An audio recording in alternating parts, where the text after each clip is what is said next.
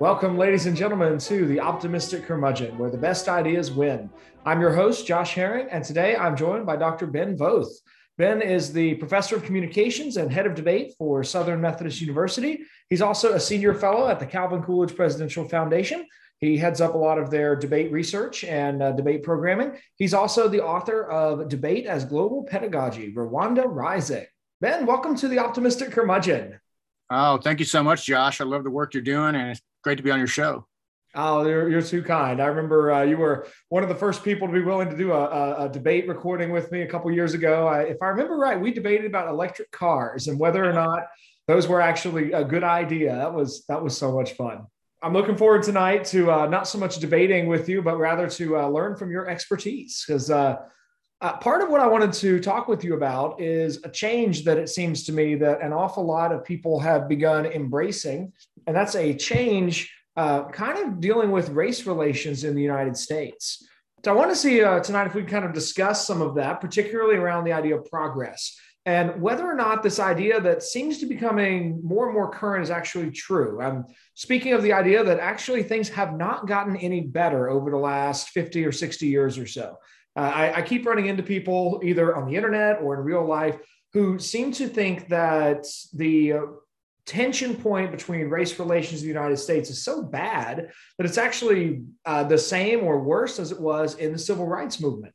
I know that's a particular area of scholarship from your uh, of yours. Uh, could you uh, just share with us some of your thoughts? Have have things gotten better over the last sixty years? Are we really at the same point we were in the nineteen sixties? What are your thoughts? Yeah, it's a great question. And I, I sense the same urgency to that question that you're bringing to bear here right immediately. And for me personally, I've studied and worked and published on this question for over 20 years, uh, where I originally started as a professor uh, at Miami University in Ohio. There's actually a a part of our campus that's dedicated to something called the Freedom Summer Memorial, which is a commemoration of the 1964 Freedom Summer civil rights activism in Mississippi, which many people do believe is one of the most incredibly uh, violent and sort of terrible episodes in terms of the question you're asking about race. And all of my first days of class in the 14 years I taught at Miami University started at that memorial with students listening to uh, Martin Luther King's August 28, 1963 speech, I Have a Dream, and thinking about how that might be a rhetorical catalyst to their actions the next summer from that, that very launching point in Southwest Ohio, where they trained to do voter registration and even to run summer schools for young Black youth. Uh, a lesser known part of Freedom Summer. But I've really looked at this for a long, long time and been very passionate about it myself. And I, I, have, I think, the same concerns as the premise of your question, which is to be blunt, I, I, think people have a misguided view here in 2021 that things are worse with regard to race relations than they were, say, 1964 or 1963, or, you know, take your pick of a civil rights era, Rosa Parks and the 50s or something like that. And to be blunt again, I think it is frankly disrespectful to those who suffered in an era that I I studied uh, more specifically in my book about James Farmer Jr., a civil rights activist, his work from 1942 to 1967. If you look at that 25 year interval, there's a very specific, engaged effort to encounter specific questions of racism. For example, de facto segregation, which literally moved blacks and whites into separate parts of buses, schools, and water fountains. We know the story when we say to ourselves in 2021, it's worse than it was then, we're disrespecting what happened in that era of 1942 to 67, and even going back to the summer of 1919, where there actually were, were very serious, dangerous race riots in the United States, across the United States, the Tulsa riots being just one in mm-hmm. 1921 that people are coming to know about. I think it's grossly disrespectful to the people who suffer in those eras when we say today in 2021 it's as bad or worse. And and it's also uh, disabling to the successes against racism that have happened since 1919 1921 1942 1960 you know one i mean there's a whole bunch of different things that have happened in favor of the abolition of racist behaviors that we essentially ignore or deny when we say in 2021 we have nothing positive upon which to reflect, especially as it comes to the United States or you know something about U.S. history. So I'll pause there because I could say a lot more, but it's a really urgent question. And I'll, and I'll just say bluntly, like, yeah, I don't think things are worse than they were 50 years ago. And I think it's disrespectful to pretend that it is. Well, I appreciate the clarity there. And here on the Optimistic Curmudgeon, uh, one of the freedoms we have on the show is that we're, uh, we're, we're looking to hear from the people whose expertise has really enabled them to speak clearly into what can often be a confusing area of public discourse. So I, I think your your study has enabled you to do that. I wonder if you could help us put that into some more concrete terms. Where, uh, so I mean, I, I can think of a couple things. I mean, it, it seems apparent to me that uh, whether we're thinking in terms of economic progress, there's been a great amount of progress in terms of uh, African Americans, particularly entering into uh, what we might call, without making any accidental racial pun, a white collar economy as opposed to a blue collar economy. And uh, same into the education space that there are more people of color with higher education degrees than there were uh, in previous decades. But I mean, I think you can also see that in other places too, in terms of a, a general place in society and a sense that progress is possible and that you can see examples of progress.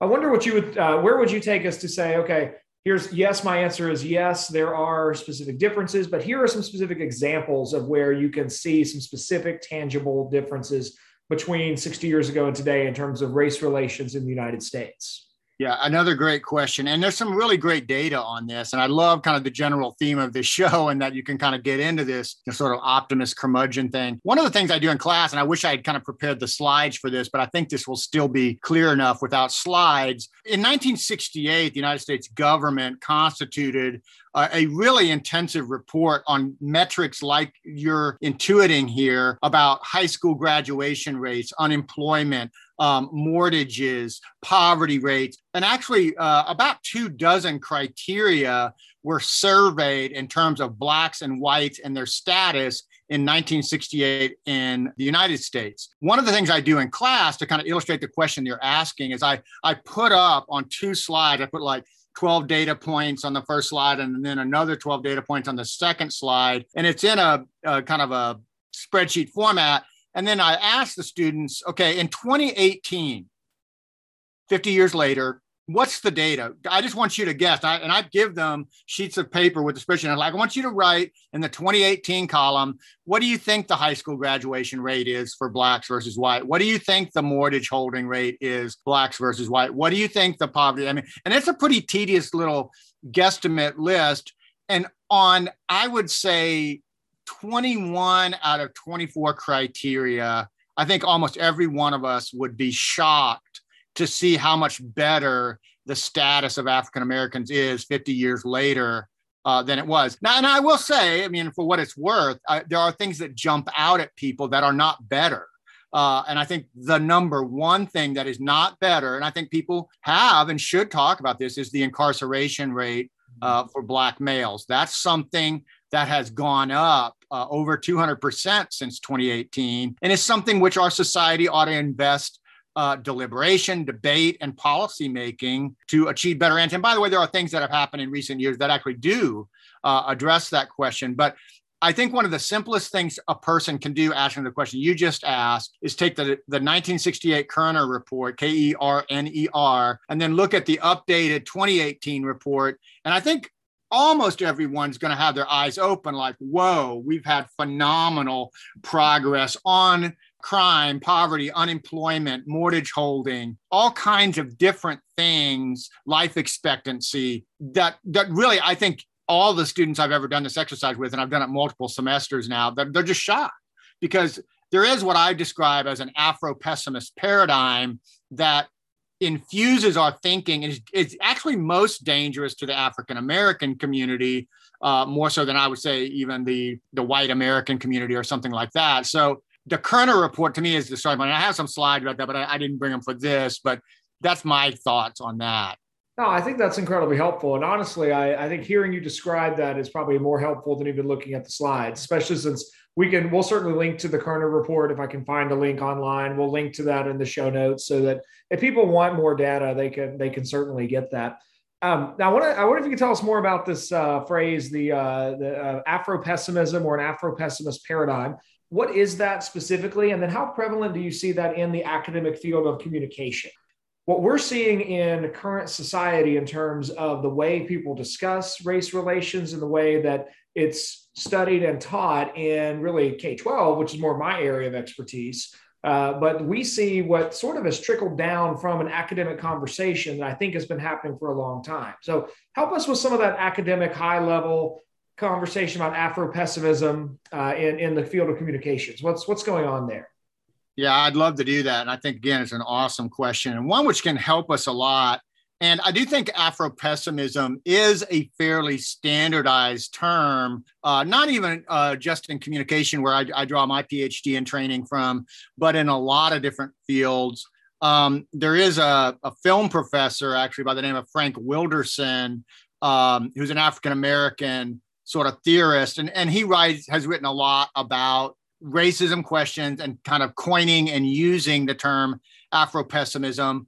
But in essence, what Wilderson says, and this is actually very popular usage within college policy debate discussions, to say that racism is so overwhelmingly powerful in the United States and maybe the world that it exists at a subconscious level that cannot be disrupted. Uh, and that's where you get into this ultimate cynicism, where in essence, there's actually no policy position that anyone could take that would stop bad things from happening, primarily to African American men. And Wilderson makes kind of elaborate psychological arguments.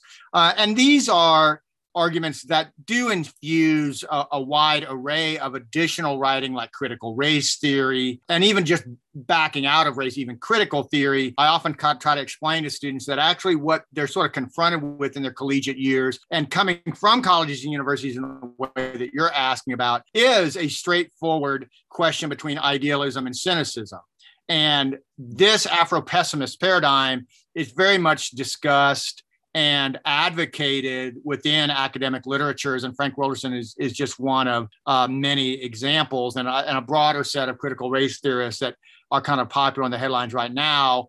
I think inhabit that same framework. And, and to be very candid, I don't think you'll find very often this phrase that I think I've sort of coined in response to that, which is Afro idealism.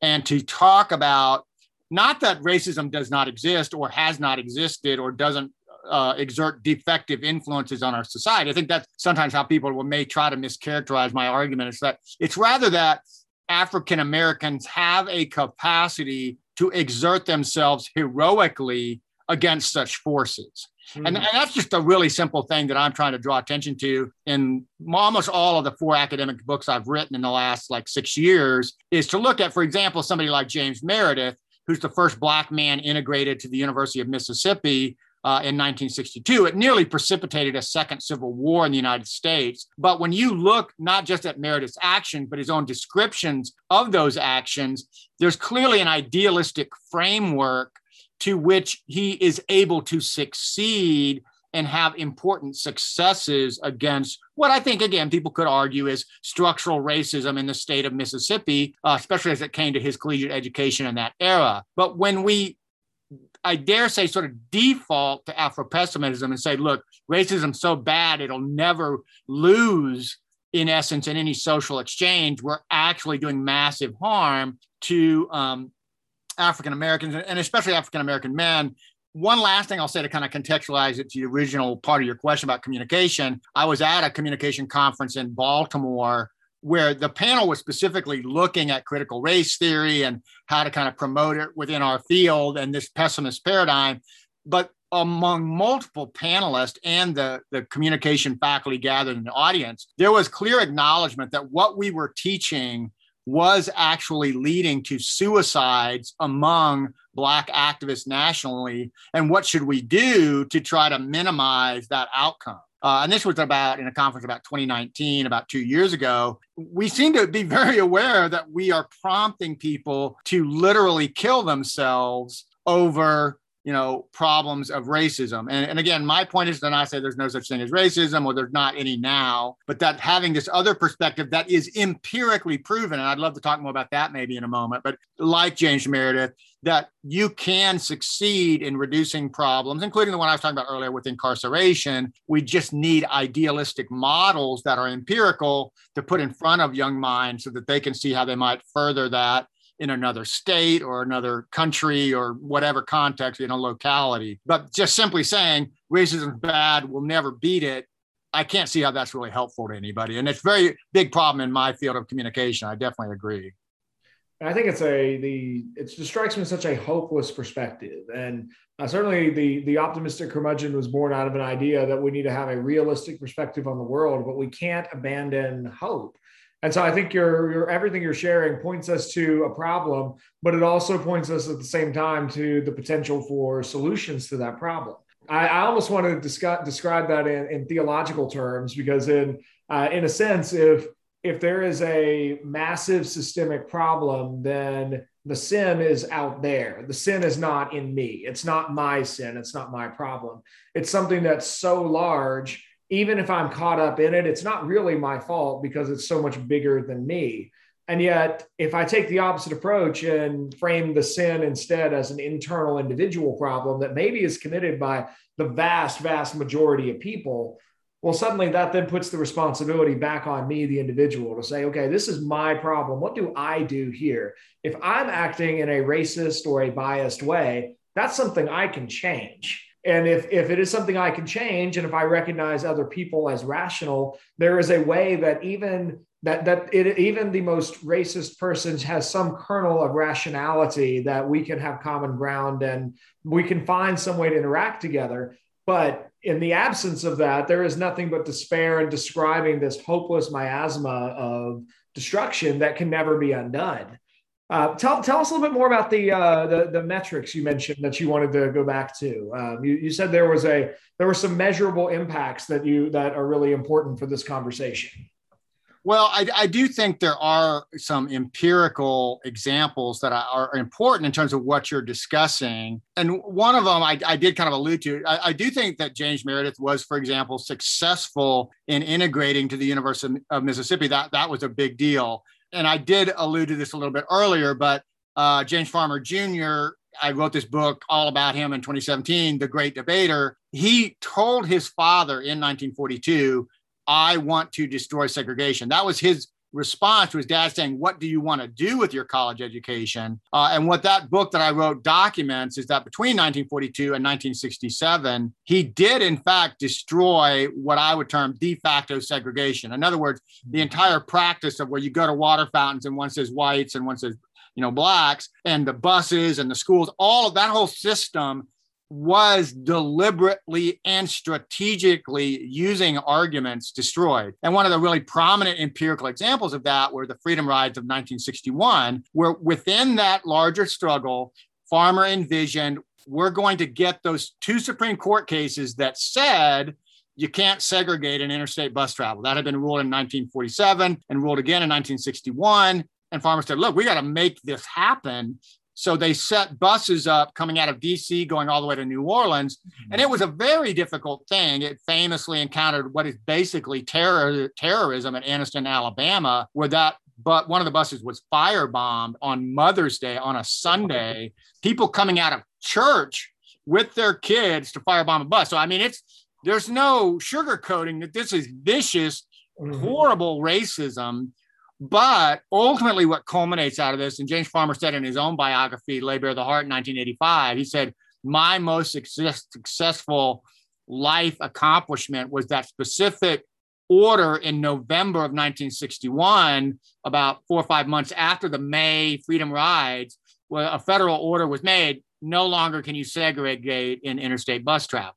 And the Kennedy administration issued that order. It went into an effect. John Lewis was on those rides. His entire mental perspective that we know so well today is very much drawn from the violent instances, but the empirical success of that advocacy. And when we don't put those realities in front of young minds, we create a dangerous terminus of yes, suicide, where they just kind of conclude there's nothing they can do. And and and I do want to go back to Meredith for a second because most people, if they know Martin Luther King's rhetoric, they know, of course, I have a dream. But the second most famous piece of rhetoric is probably Letter from a Birmingham Jail. That goes back to some of the, the theological things that you're saying. But when you know, and, and, and again, King wrote some of that literally on toilet paper inside of a jail cell. I mean, it's incredible that this piece of rhetoric comes to us. But in the conclusion of that long letter, mainly addressed to kind of fellow Christian pastors, he says, and I won't get it exactly right, but he says,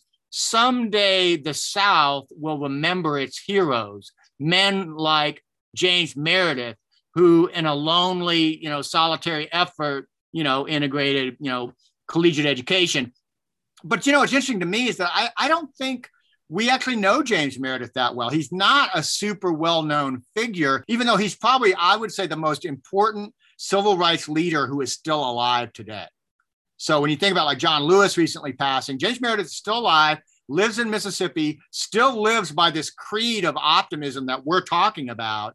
And you know, you don't see interviews with him and actually people find him to be relatively controversial, which I think is sad because King predicted that someday uh, he'd be remembered. Now, there is a statue for Meredith on the University of Mississippi campus. I think it's a very inspiring and well done uh, statue. Although, interesting little side note, he's he actually was opposed to the construction of that statue, um, oddly because, and, and I can get where Meredith's coming here.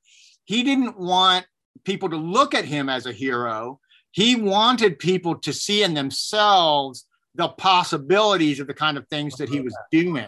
And he didn't want, and he even used this term, he didn't want idolatry. And, and again, you could hear his yeah. Methodist Christian theology kind of spinning on this that the statue would make it appear as if he uniquely could do it. Meredith is still a very passionate believer that anyone can, especially from an American constitutional perspective, which is one of the things that made his perspective different from even King and Farmer, an individual can encounter massive structures of injustice and topple them. And probably very few people can claim as much success on that premise as James Meredith. And yet we don't, beyond that statue, and there are other things that he did that I could point to, we don't give, I think, enough lip service to him about, like, look, this guy really did risk his life. Um, and he actually did get shot like in 1967 doing a march or 1966 doing a march against fear, as he called it. So, I mean, that's again when we talk today, like, oh, we suffer so much more. I, it's absurd when you go back and actually look at some things that happened to people, uh, of course, just in the 1960s. But let me just pause there. That is fascinating. I love listening to that. I mean, it's it's I, I find it really exciting to listen to somebody who has studied so much about a particular topic. Like you clearly now, I think it's also fascinating. I want to see if we can bridge to a, a second area of your scholarship uh, with the with this question. But I know uh, there's something about the way you frame James Meredith as a debater, and he certainly was a, a debater. Uh, but the other side of your scholarship, it seems to me, is focused on debate, and it's the way that debate uniquely helps people to hear people from a different side or a different perspective, and to see a common rationality. Uh, I want to see if we can kind of jump from uh, uh, the American context maybe to a, a global context. Uh, help our audience with some of your story about uh, your work with debate in Rwanda, and particularly, I I, I remember you uh, you made this argument the Coolidge Cup this past summer uh, that just I found very intriguing. That the idea that you think debate could actually help lower the possibility of genocide. Did I, did I get that right? Yeah, no, that's right. And really, uh, you know, since, since, my first book, this book, Rhetoric of Genocide, I wrote in 2014, I've had a pretty consistent thread that kind of goes in that direction. And the, the simple premise of that, and I guess there's a couple of things that go into this, but I believe that the opposite of propaganda as a communication practice is debate. And I think the primary fuel of genocide is propaganda. Like mm-hmm. whether you're Hitler or the Hutu warlords in Rwanda in 1994, you're continually infusing into the public propaganda messages like the Tutsis are cockroaches, you know, and you're just relentlessly pushing that in an irrational, obviously irreverent, unethical framework. And so then the logical problem with regard to genocide sort of emerges about how do you counteract propaganda and its obvious successes, especially in the 20th century. And so all my books tap on this, but certainly Rhetoric of Genocide in most in the most recent book that you're talking about, debate as global pedagogy, Rwanda Rising, looks at that. And I got super in depth in that in this year's book with Rwanda Rising because I think Rwanda is an incredible case study in the question. And again, just one more precept before I go into that. The other thing that came out of the 2014 book was this really great quotation from Elie Wiesel that says, What hurts the victim most is not the physical cruelty of the oppressor, but the silence of the bystander. And that bystander concept is pretty well examined in a lot of Holocaust museums across the United States and literatures on this kind of question. But notice that sort of the enabling mechanism is to speak and to not be silent. And I do think that debate is a unique form of rhetorical instruction that enables what I would dare say is maximum bravery to the disruption of that silence that's really kind of caged in propaganda. Like people are just saying this crazy stuff and then within that space of propaganda are people just too scared to talk mm-hmm. you know with debate i believe we are equipping people to say wait a minute i don't think the tutsis are cockroaches or i don't think i should have to wear a gold star you know uh, on the streets of berlin. Uh, so where does the courage come to disrupt propaganda? I would say it comes from debate. And so in this latest 2021 book I look at Rwanda as a really important case study and some other things like the Coolidge Cup and the Coolidge format. But Rwanda is a very powerful case study because it, I think it is arguably the last major genocide of the 20th century. It's one in which, and I, this is new scholarship actually, that probably 1.4 million rather than 1 million Rwandans died in the span of 100 days between about April 4th and July 4th. And so that's a really shocking number, especially when you combine it with the, the total population of Rwanda in, in 1994, which is 6 million. So, really verging toward 25% of the population got annihilated in 100 days, primarily using things like machetes. It's a very unique, shocking instance of propaganda. Oh, and one challenges us. Go, oh, go ahead. Well, I just want to make, I just want to make sure I'm tracking with you there. So unlike the, I mean, the majority of the Nazi Holocaust I'm familiar with, it happened, there were distancing mechanisms, whether people were in showers and gas came through, or they were in big chambers and they were either mass bullets or some, some distance mechanism, uh, or whether it's on the battlefield and you're dropping either you're dropping bombs from an airplane or you're firing a gun from dozens of feet away you're talking machetes, you're, we're talking 1.4 million people killed at arm's length, like up close and personal. Yeah, absolutely. And honestly, I had to kind of cut from the book some really vivid material that is out there about, you know, not just machetes, but very blunt instruments and things like that. And the ways that people, including, of course, children, died are just almost unbearable to even read. And I, and I like I said, I did take some out of the book, it was, I mean, there was, there's plenty in there that, that, that gives sure. you indications of what you're asking about. And it, it is stunning. And it tells you then that the propaganda was very successful, that you're willing to stand in your neighbor's face, like someone you knew just two days ago, you were at their house two days ago, and you are bludgeoning them to death. There's something in your mind. It's not, you didn't drink something, you didn't genetically just, you were guided through rhetoric through argument into this mindset. So we have to have the tools at the ready to disrupt that kind of a mentality. And so the, the quickness of this genocide, the intimacy of the violence in the way that you're asking about, all of them really fundamentally challenge our desire to see ourselves in kind of a benign, nice way or, or in a non-urgent way. But I'm I'm believing that we really need to instill debate in young people globally. That's kind of the thrust of the book. And that's the best uh, protection against future genocide. And, and I called the book kind of subtitled Rwanda Rising because when they got to that low ebb of the violence, the average life expectancy for a Rwandan was about 26 years old. That's how bad it was. But in 2015, I asked the director of their debate program what he thought the current life expectancy was in 2015 about 20 years later. And he thought it was 42, but it was actually 62. And it's actually now in Rwanda about 64 here in 2021. So, and actually, they are one of the leaders on the continent of Africa in terms of rising life expectancy. And a lot of really good things are happening in Rwanda. And I attribute it to the building of a more open, inclusive society. And I think, in some measure, these debate programs that they have that reach hundreds and even thousands of young people. And there's a, a real key example in the project that we did in 2019. So that's where it kind of gets into the global reach of what we were talking about earlier. So, just to maybe try and connect these two halves together, if we have a mainstream society where there is a dehumanizing perspective that is being used to spur hatred or hate crimes, really, again, from a majority culture onto another culture. Uh, in, in, the American context, it's white versus black, but in the Rwandan context, it's the Hutsis versus the Tutsis. Yeah, Hutsis, Hutus and Tutsis. Hutus and Tutsis. Now, help us with the specifics. I mean, maybe in uh, the uh, in debater language, what's what's the link uh, between debate as a pedagogical tool? Because obviously, I mean, there's there's one sense in which people can become semi-professional debaters and be on a national circuit and scholarship and all that. But I don't think you're describing that for most of the Rwandans going through this program. What is it about kind of going through a summer camp and helping be trained in the, the methods of thought that help people debate?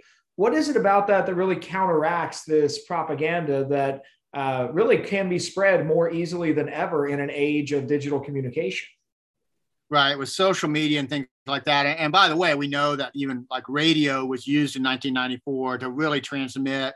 There's been some debate about whether, you know, for example, the United States should have knocked out radio towers to stop the hmm. process. But more to your question about how might debate as an instructional approach change this, in the first book that I was talking about with Rhetoric of Genocide, I developed a theory that sort of answers this question at theoretical level.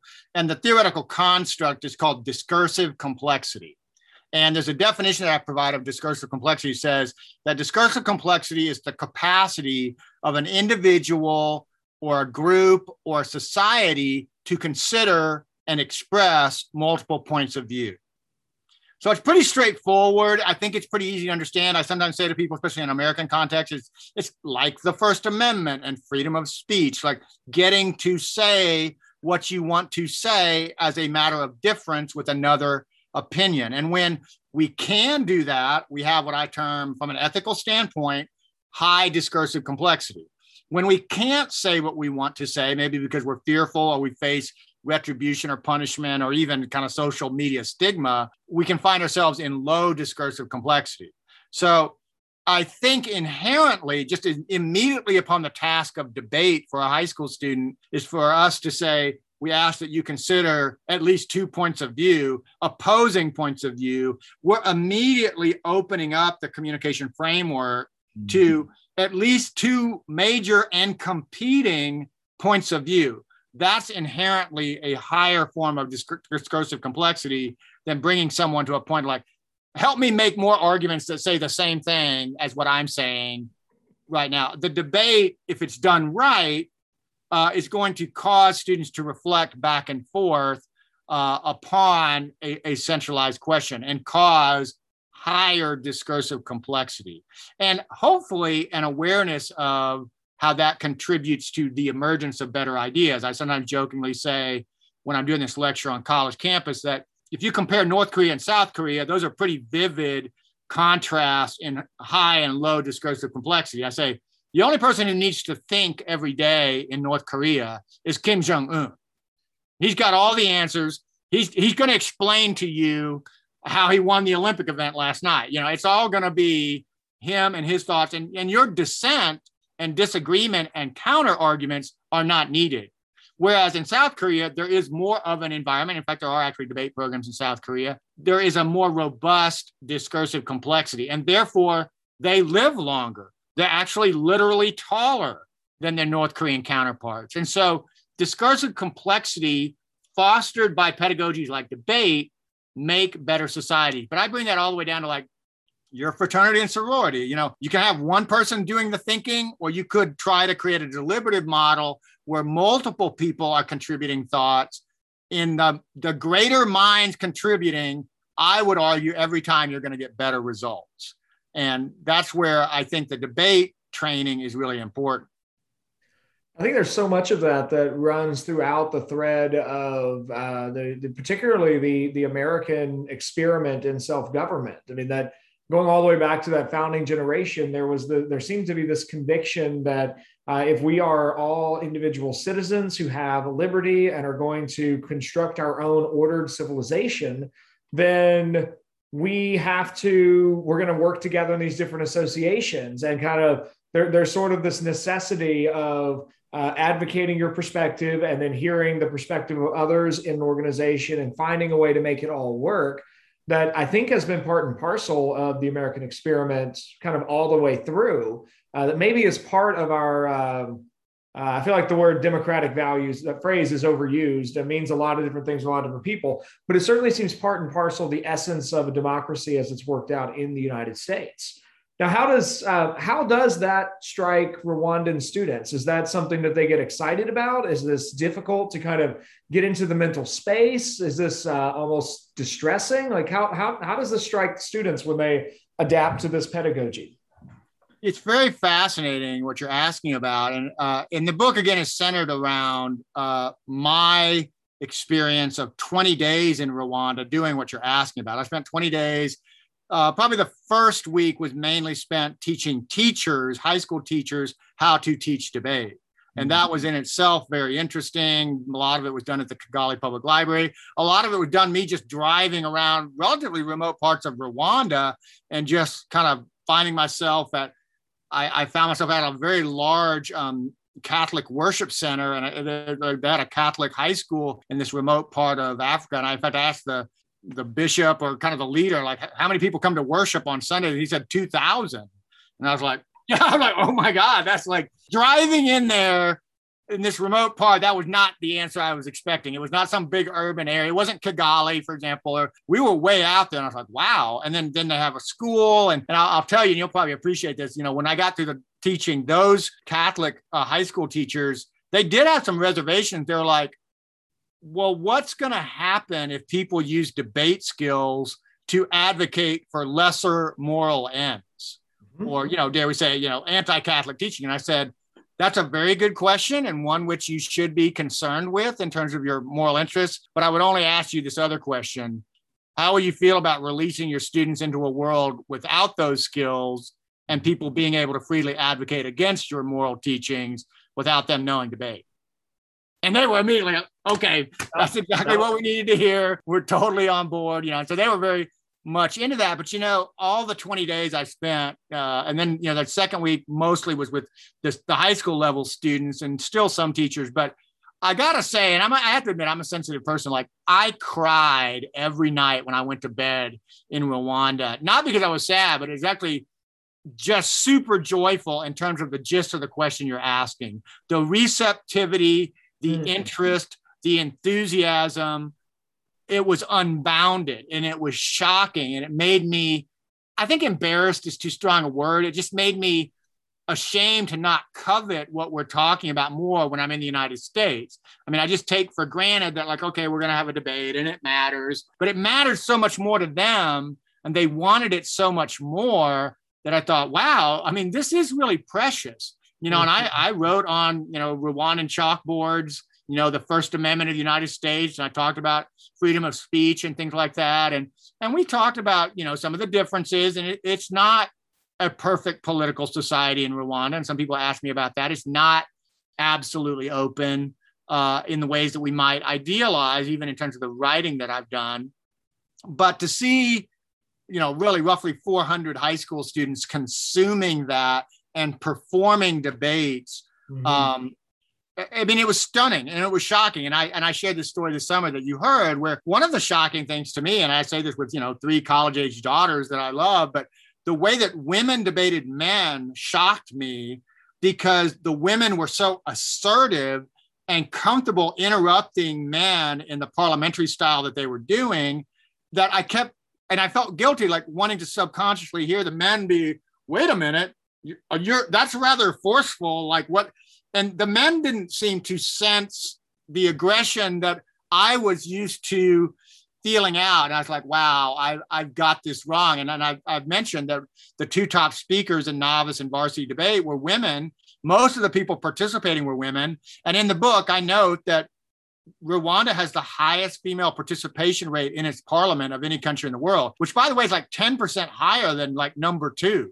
Like they have a 62% participation rate, and like the next highest is like 52%. So it is shocking what is possible inside of Rwanda and evident. And, I, and I've been there in 2017 and again in 2019. Uh, I, I, can't say enough positive about what you're asking about in that question. It definitely makes me want to go back, and I probably will be going back, you know, as regular as I can, and actually trying to. And this is one of their dreams. They they really covet possibly coming to America and going to a American university. And in fact, in two weeks, I'm going to be doing a Zoom training, like kind of like this, where I'm going to be training them at a distance about this. And so it's it's something where I wish everybody could directly experience what I'm telling you in the way of an experience. Uh, I'll just tell one more story. Like one of the high school students, not the high school student, it was a teacher from Uganda. He had, it was just such a random thing. And it goes back to what we started the show about. He had a book about Martin Luther King mm. and his advocacy. And he, he said, You know, Professor, I, I'm trying to figure out how did Martin Luther King learn these nonviolence tactics to, to do what he did so that we might do something similar in Uganda. And I was able to give him this James Farmer book. And I was like, this is the guy who trained the guy you're studying right now. And, and it actually is all interconnected in the way you're asking about like American civil rights leaders, King, Farmer, and Malcolm X all traveled to Africa in the 1960s, wanting to connect the issues that you're asking about. Uh, Malcolm X was actually in Sudan quite a bit, um, and and both Farmer and King traveled. Uh, Stokely Carmichael left the United States and just pretty much stayed in Africa. There were a lot of things that kind of went wrong with that, honestly. But there's actually a tremendous connection going back into the civil rights era with this African part that we're talking about. So I'll, kind of pause there, let you ask another question. But it, it's amazing in terms of what I, I saw and felt in Rwanda.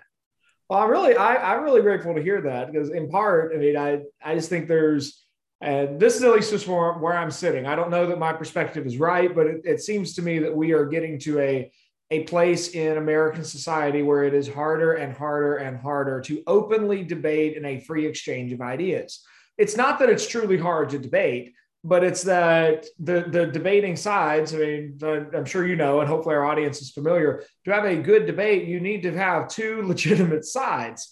And when both sides are arguing a quasi progressive orthodoxy and are really arguing for various shades of progressive orthodoxy being applied in an area, it's really hard to have a real discussion of, of different ideas and it seems to me that we're we're very close to losing something precious. So and but something that other parts of the world have experienced rule under i mean i, I took an african history a modern african history course years ago from a uh, a former south african diplomat a guy named art grenham and wow. uh, he just carefully walked us through the 20th century history of the continent of africa from different parts of the of it and or different parts of the continent. And uh, but by the time I finished the course, I was absolutely convinced that uh, rule by warlord is one of the worst ways to live in human experience.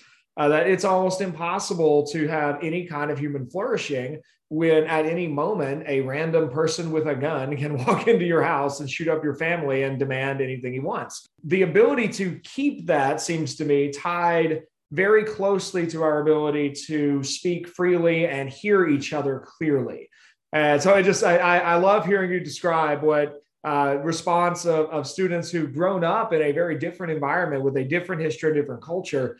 They hear something that we kind of take for granted and, and maybe are, are don't cherish to the extent that we should, and they they find it absolutely vital. Well, Ben, we're uh, we're we're running uh, we're running pretty close on on time, uh, and I want to ask you one last question uh, before we kind of uh, as we wrap this up. Uh, and maybe just as a way of kind of final remarks to hopefully kind of tie the different sections of our conversation together. Uh, now, we're part of what I, I, want us to do on the optimistic curmudgeon is kind of always be looking for truth and to, to hopefully replace areas of confusion with areas of truth. What would you say in, in uh, response to the idea that uh, debate is key to helping people live more truthfully in the world? Is that itself a a correct idea, or would you want to nuance that? Uh, where, what, how would you respond to to that idea? Well, I I do think that debate is a vital uh, pretext to the discovery of truth. And again, you were alluding to this earlier. And again, you know, not everyone has this perspective, but I do think for me there there's a theology behind things. You know, what what does God want or whatever. And I know in terms of the Christian perspective that I bring, it's intriguing to me that God apparently wants to talk to us uh, and, and wants to have a dialogue with us. And again, you know, for Christians, obviously the gospel and Jesus's conversational encounters are, are very intimate to that thought. And so I do believe there is a, a desire as we approach the truth for there to be deliberation from a human standpoint. And I think it's the best check on some of our most dangerous impulses. And to kind of, again, make that vivid, even in going back to your warlord example, and, and I think it's kind of intimate to your the initial question, like most of us in education, we say, and we're right when we say this little truism I'm about to say, knowledge is power. And we just say that so many times, you know, and that's why we're teaching. But what we don't reflect carefully enough on, and why I didn't say that I think debate's so important, is that power corrupts. Like, and we're not being careful enough with hmm. how, yeah, when we get that PhD and we, we get that judgment standpoint where we get to say how it's going to be, there's a power with that that can corrupt our souls. Mm-hmm. And that's the part that I think a lot of my academic friends are like, whoa, what are you saying? I'm like, yeah, that's what I'm saying.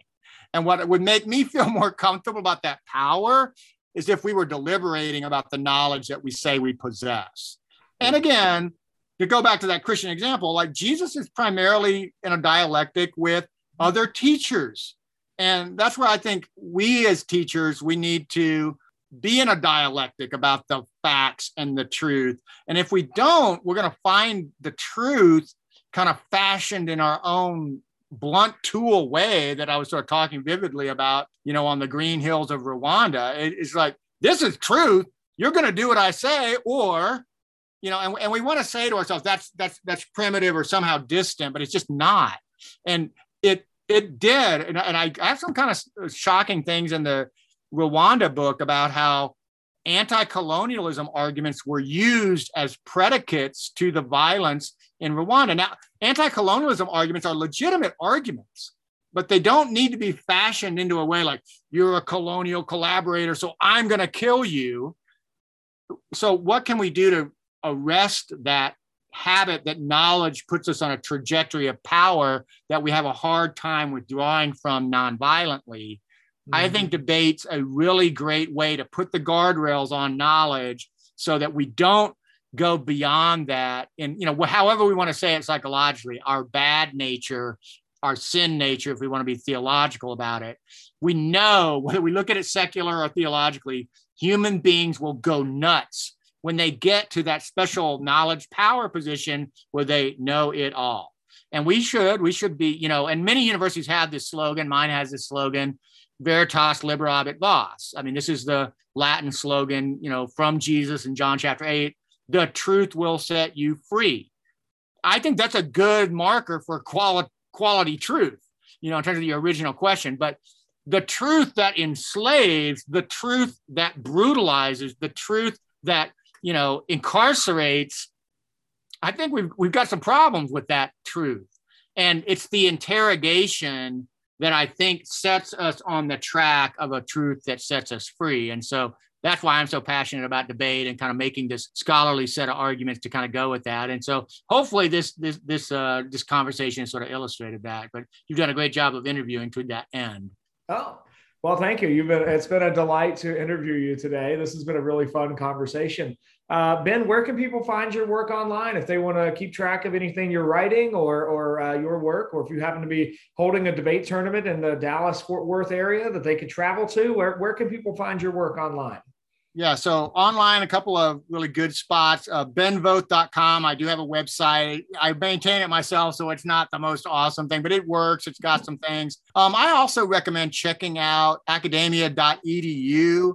That is a website that's kind of a warehouse for academics to put work online and sort of make scholarly works available. Sometimes these books, quite honestly, can be expensive. And sometimes I'll make select writings and work available for free through academia.edu. So go to academia.edu, look up Ben Voth, and you'll find some things that you can download and read in, in greater depth. I also have a YouTube channel. Just kind of go to YouTube, look for Ben Voth, and I actually read some chapters of these books that we've talked about. And so you can just listen for free to that. I even have a SoundCloud account where I read some of the audio uh, of my own books and things like that. So SoundCloud, Ben Voth, or YouTube, Ben Voth, and also benvoth.com are all legitimate things. And of course, like you're saying, I welcome visitors onto the campus of Southern Methodist University in Dallas, Texas. Uh, always love meeting with people if they're able to be in that area, show them the campus and show them different things. I have a walking tour that I do that kind of actually illustrates some of these points, like Veritas Liberabit Vos and uh, etchings on the campus. There's a First Amendment etching that we have. And I, I kind of, on the first day of every class, I talk about a lot of the things we talked about in this video. Uh, and in fact, there's a YouTube clip that does some parts of that if people want to see it. So those are some places to see me online, and I'd love to have those uh, hits there if you are interested. Oh, fantastic. Well, Ben, thank you so much for coming on the show. And uh, thank you, listeners, for joining us for this episode of The Optimistic Curmudgeon. I'm your host, Josh Herring. My guest today is Dr. Ben Voth. The book is Debate as Global Pedagogy Rwanda Rising. You've been listening to another conversation on The Optimistic Curmudgeon. If you like what you've heard today, please leave us a five star review on your favorite podcasting platform. If you want to get in touch with us, you can email us at optimisticcurmudgeon2021 at gmail.com. You can find us on all major social media sites. I'll list three. Uh, we're on Twitter at OptimisticC3, on Instagram at OptimisticCurmudgeon2021, and Facebook at facebook.com slash the dash optimistic dash curmudgeon. You can find our show notes, guest bios, and all episodes stored on our website, optimisticcurmudgeon.org. Until next time, seek the good, love the true, and pursue the beautiful.